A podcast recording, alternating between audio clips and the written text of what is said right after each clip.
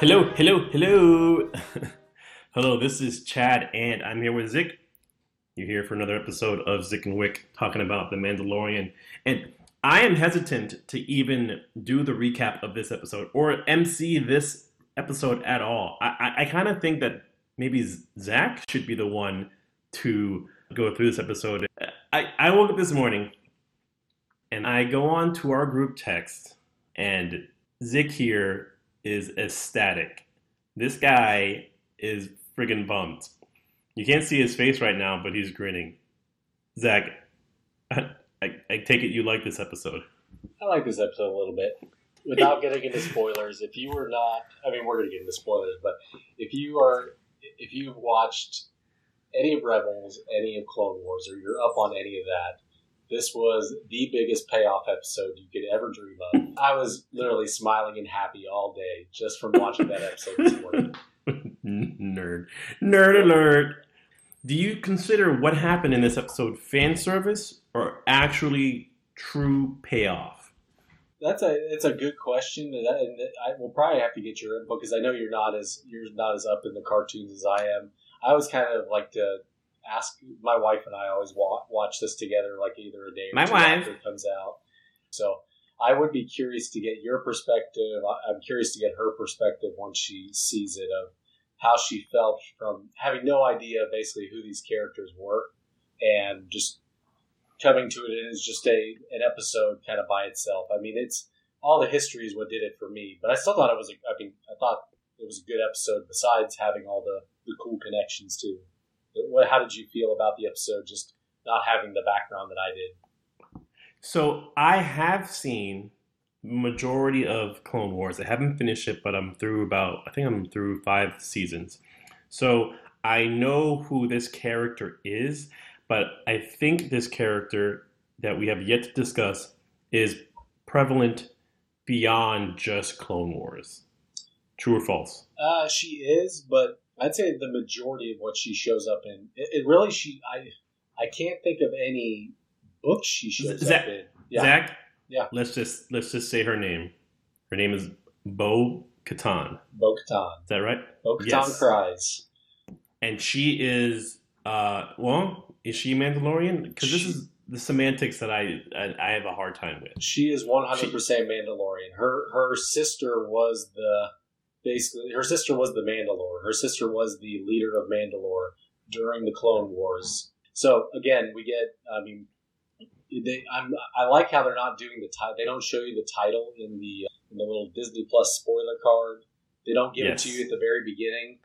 As yes. soon as I, it was kind of the same as the Marshal. As soon as I saw the heiress, I wasn't as sure about this one. Like, like ah, this could be. I'm like, I bet this is Bo Katan because there's been there's been rumors about all these characters that are going to show up this season. There was rumors that Katee Sackhoff was filming stuff for Disney or for for the show. So, I mean, she's filming it. That's her character. She voiced the character in the in the animated shows. So that's so.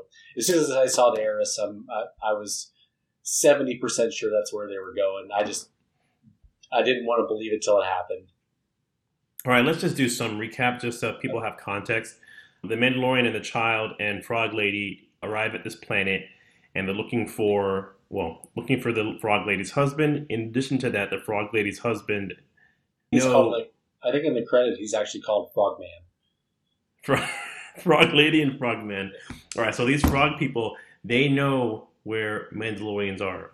Um, wait, is that the who? Do they know the so Who the whole, the, the, the whole reason are. they're they're going here is because, well, at least in the last episode, how they discuss it is that he knows he's seen Mandalorians. So obviously they've been on the frog. The Frogman has. Yeah, the Frogman has his. He's talked to his wife. He's told his wife that he's seen them. So that's how this all kind of starts happening. So he knows he knows they're on the planet. He just he kind of knows. Oh, I don't know exactly where they are, but you should probably go to the canteen because that's probably there's probably somebody in there that does know who to Everybody, well, you you meet people. Yep. You where do you rendezvous? At a bar. That's right. Star Wars is all about the cantinas. That's right. All right, so we, we can skip the small steps in between, but let's just say the Mandalorian and the child get into a situation, and Bo Katan and her crew on this planet have been observing the Mandalorian and they rescue him and the child from a sketchy situation. But that's just the beginning of this episode.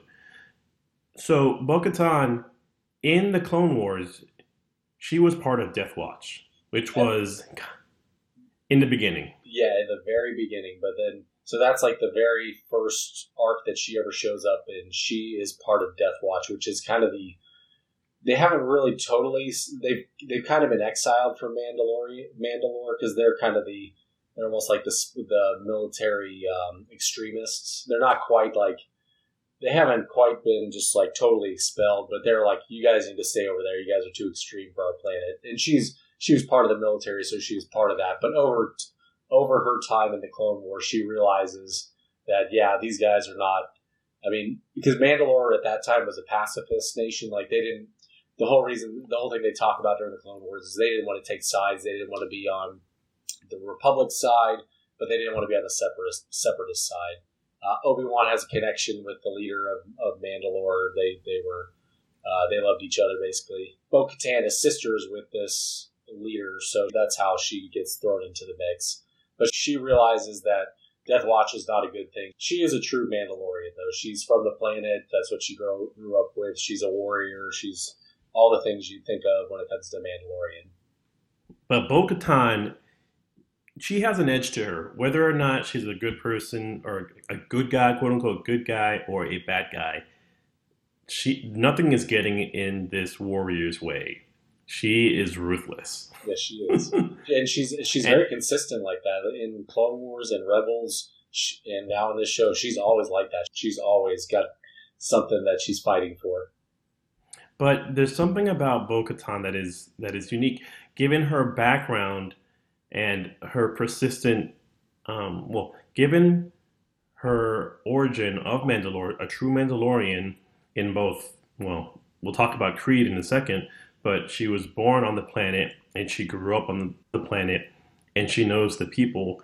Whereas uh, Din, our main character, the Mandalorian, he seems to have an idea. He was raised by the Watch, as we discover, but it seems like his history with the Mandalorians is a little limited. Like, I'm not sure how much the age difference is, but Bo Katan clearly is older than the Mandalorian, mm-hmm. older than Din, and has more background and more perspective about the culture and the people of the Mandalorians. Yeah, yeah I'm not sure how old Din is.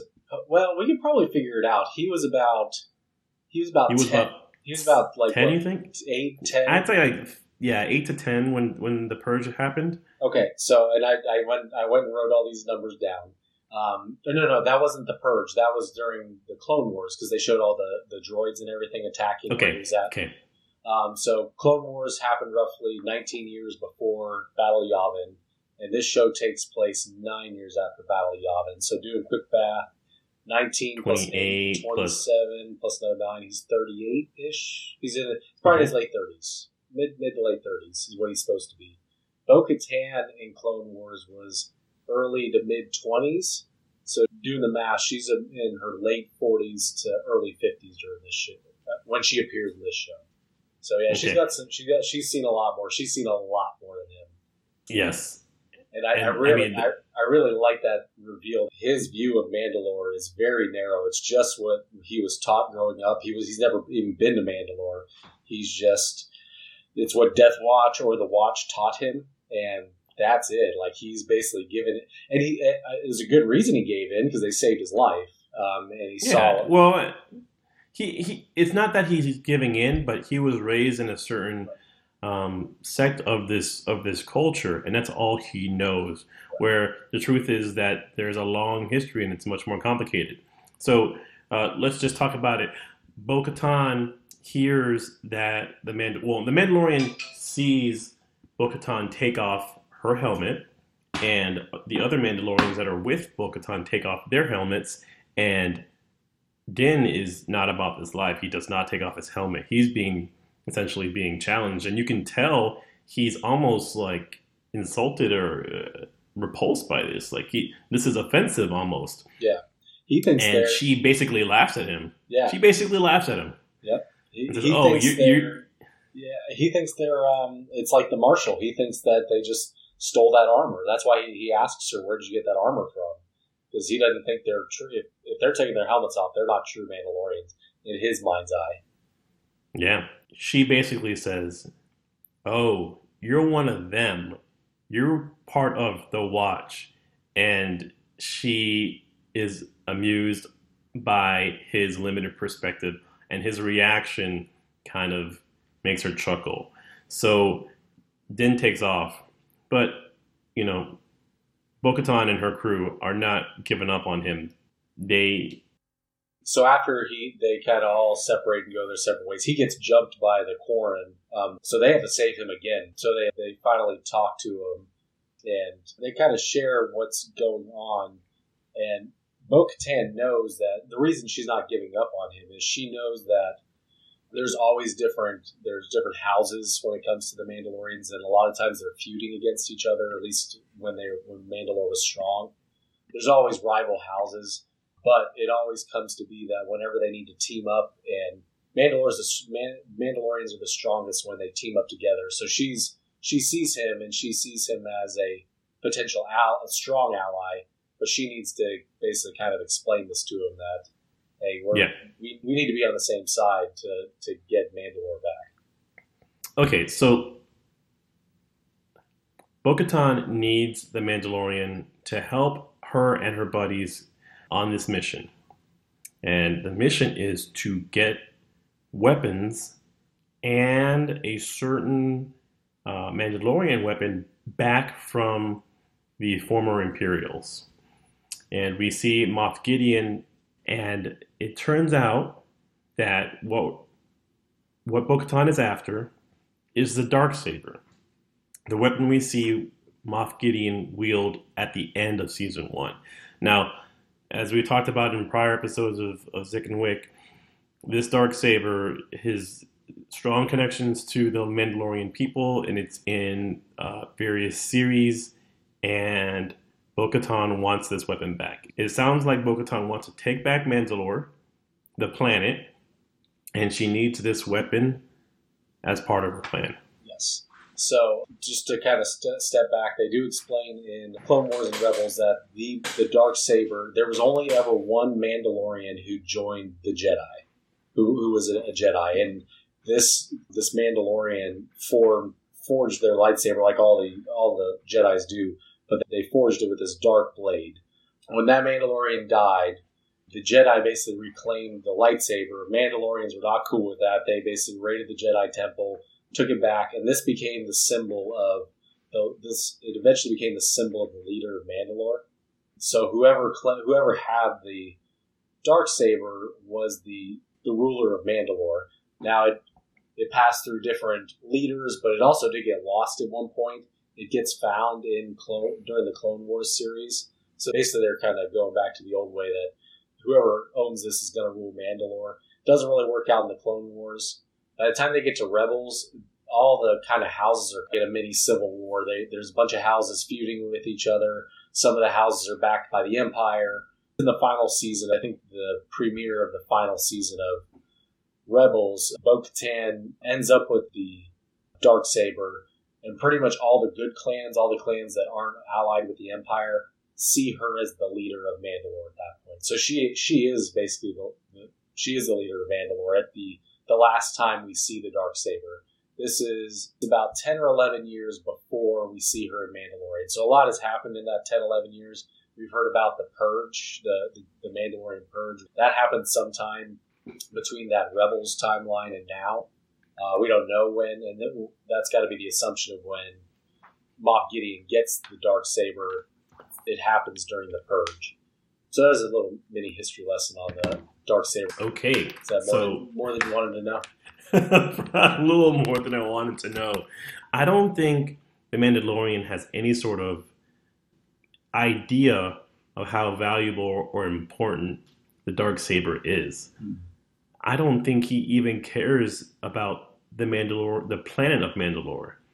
It almost feels as though the Mandalorian, Din Djarin, it almost feels as though Din Djarin is in love with the idea of the Watch and the Mandalorians, but has no real conception of the reality of what it means to be a Mandalorian. And he's he's slowly learning this. So Bo-Katan uses the word zealot. The watch she describes as almost like a cult that are beyond what is a pragmatic interpretation of what the Mandalorian warriors should be. And this makes sense given that she was basically part of this cult and she's broken free of it and she has a proper perspective to say you don't you don't need to be doing this. You're this is kind of ridiculous. Yeah. But she may think that, you know, the extent of his devotion to this cult is ridiculous, but she's pretty ruthless herself.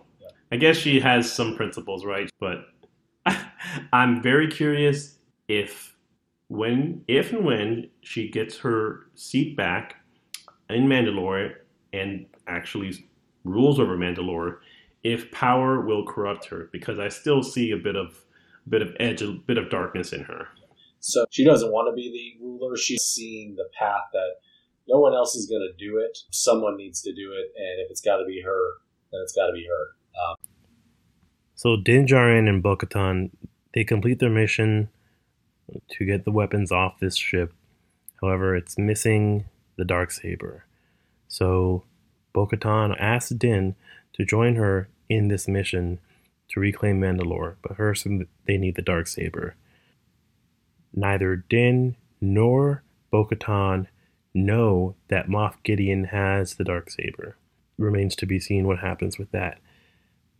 Din says, "No, we're not gonna. I'm not gonna help you reclaim Mandalore. I need to take care of this child and get this child back to its people."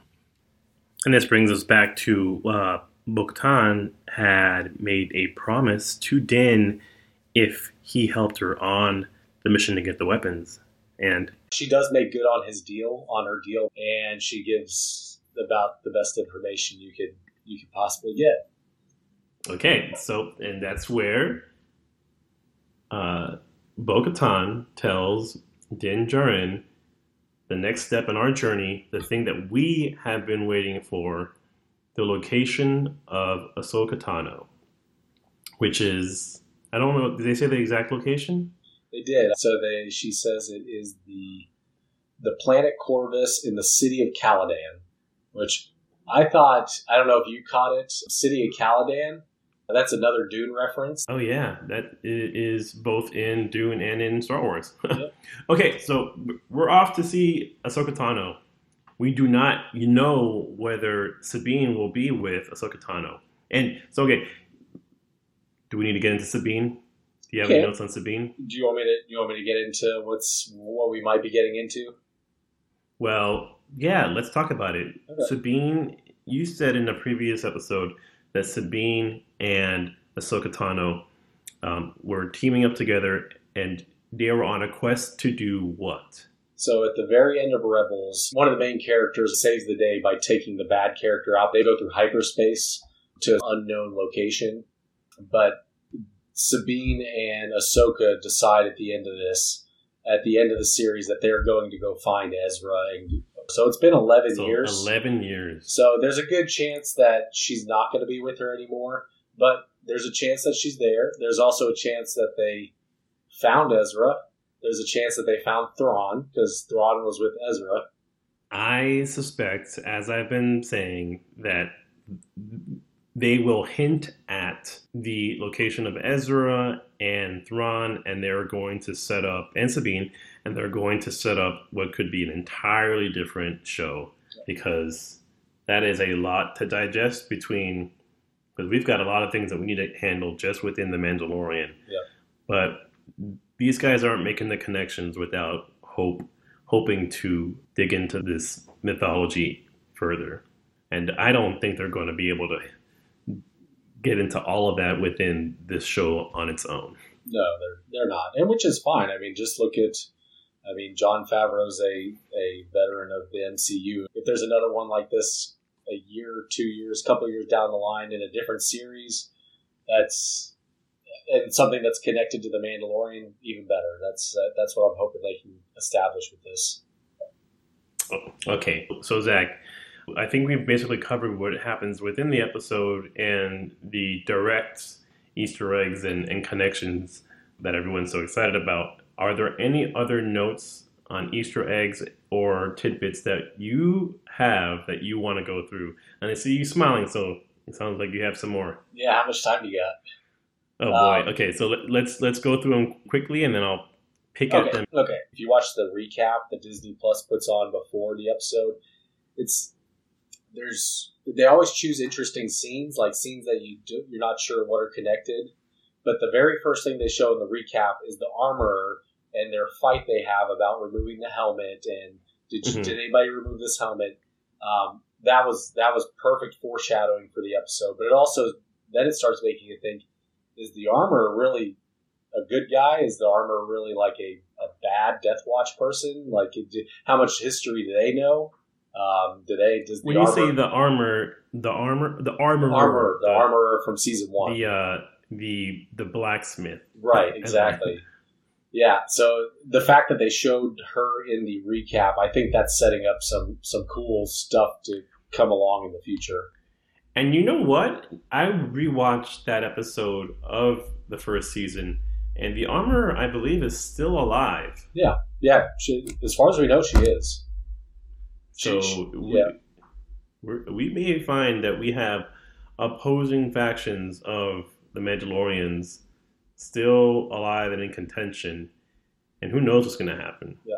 Maybe we get back to Mandalore and we'll have a little civil war all over again. Yep, which is exactly what the Mandalorians are really good at. So it's just it's fighting just really, amongst themselves. Yeah, but it's just really cool to see it in live action.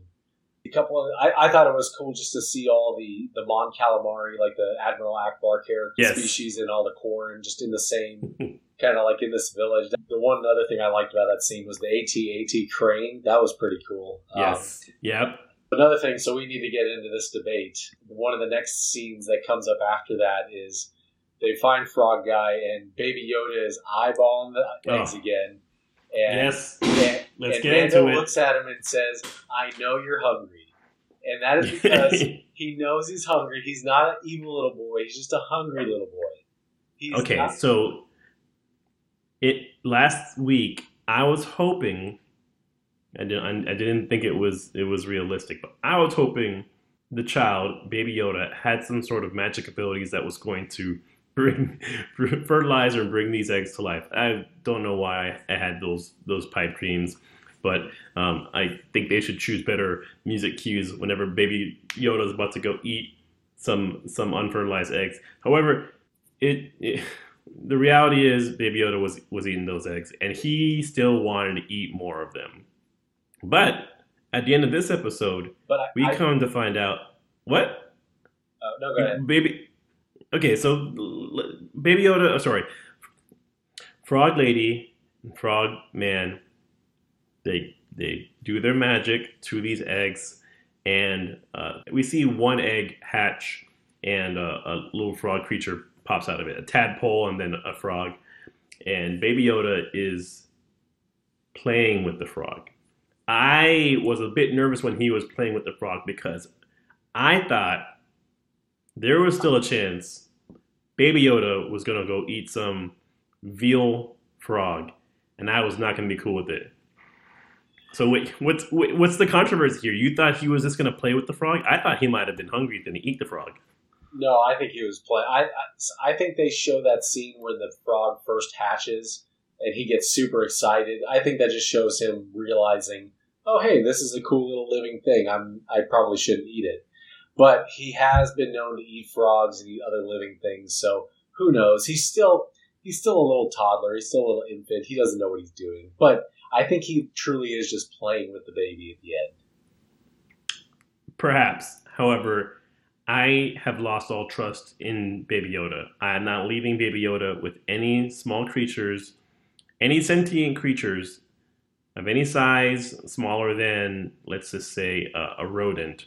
I'm not leaving with Baby Yoda because Baby Yoda is hungry, always hungry.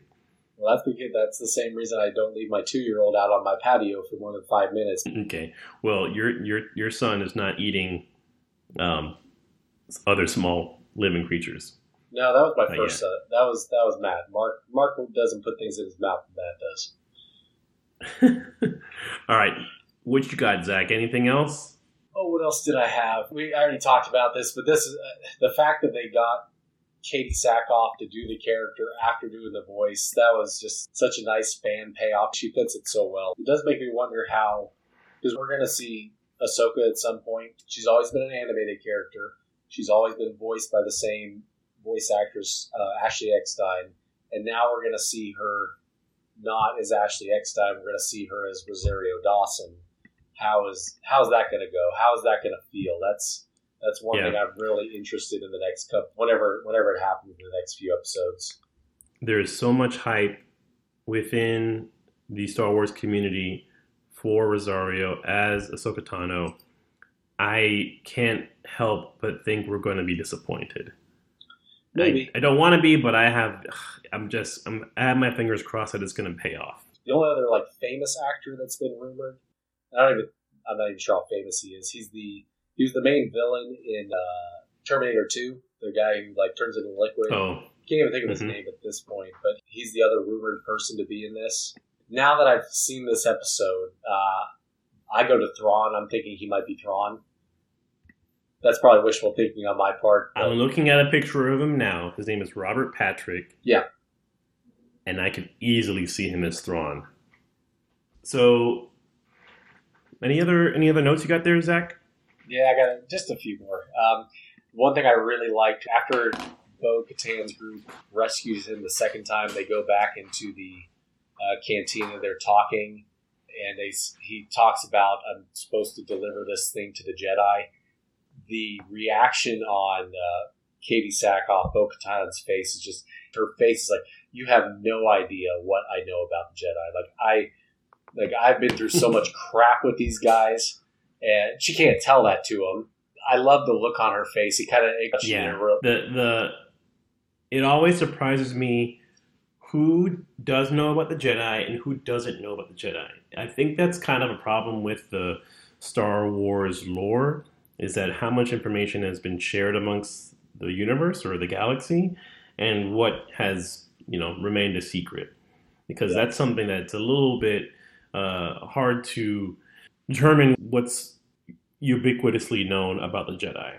So, getting into the next few episodes, we do know that episode five was directed by Dave Filoni. Dave was the creator of Ahsoka. She, he created her for Clone Wars 15, 16, 17 years ago. So he she he's even said that, or people at Lucasfilm has said they can't do anything with the character without his permission. So the other thing I did have, I don't know if you want me to go through it. Um, I after this episode, I go, I went through the the program guide for Disney Plus, and in case you want to watch or in case anybody else wants to watch it, I can tell you what all the stuff you should watch for. Basically, Bo-Katan's backstory. Oh, we we can put it on our Twitter page. So if you have any questions for us, feel free to tweet at us. It is Zick and Wick, Z I C K A N D W I C K, um, on Twitter. We will also put up the list of essential Bo episodes for you to catch up on there. Zach, super nerdy, fan servicey, but also payoff and fulfilling episode this week. Very happy with it. It's been another episode of Zick and Wick. Hope you enjoyed. We will see you next week. See you later.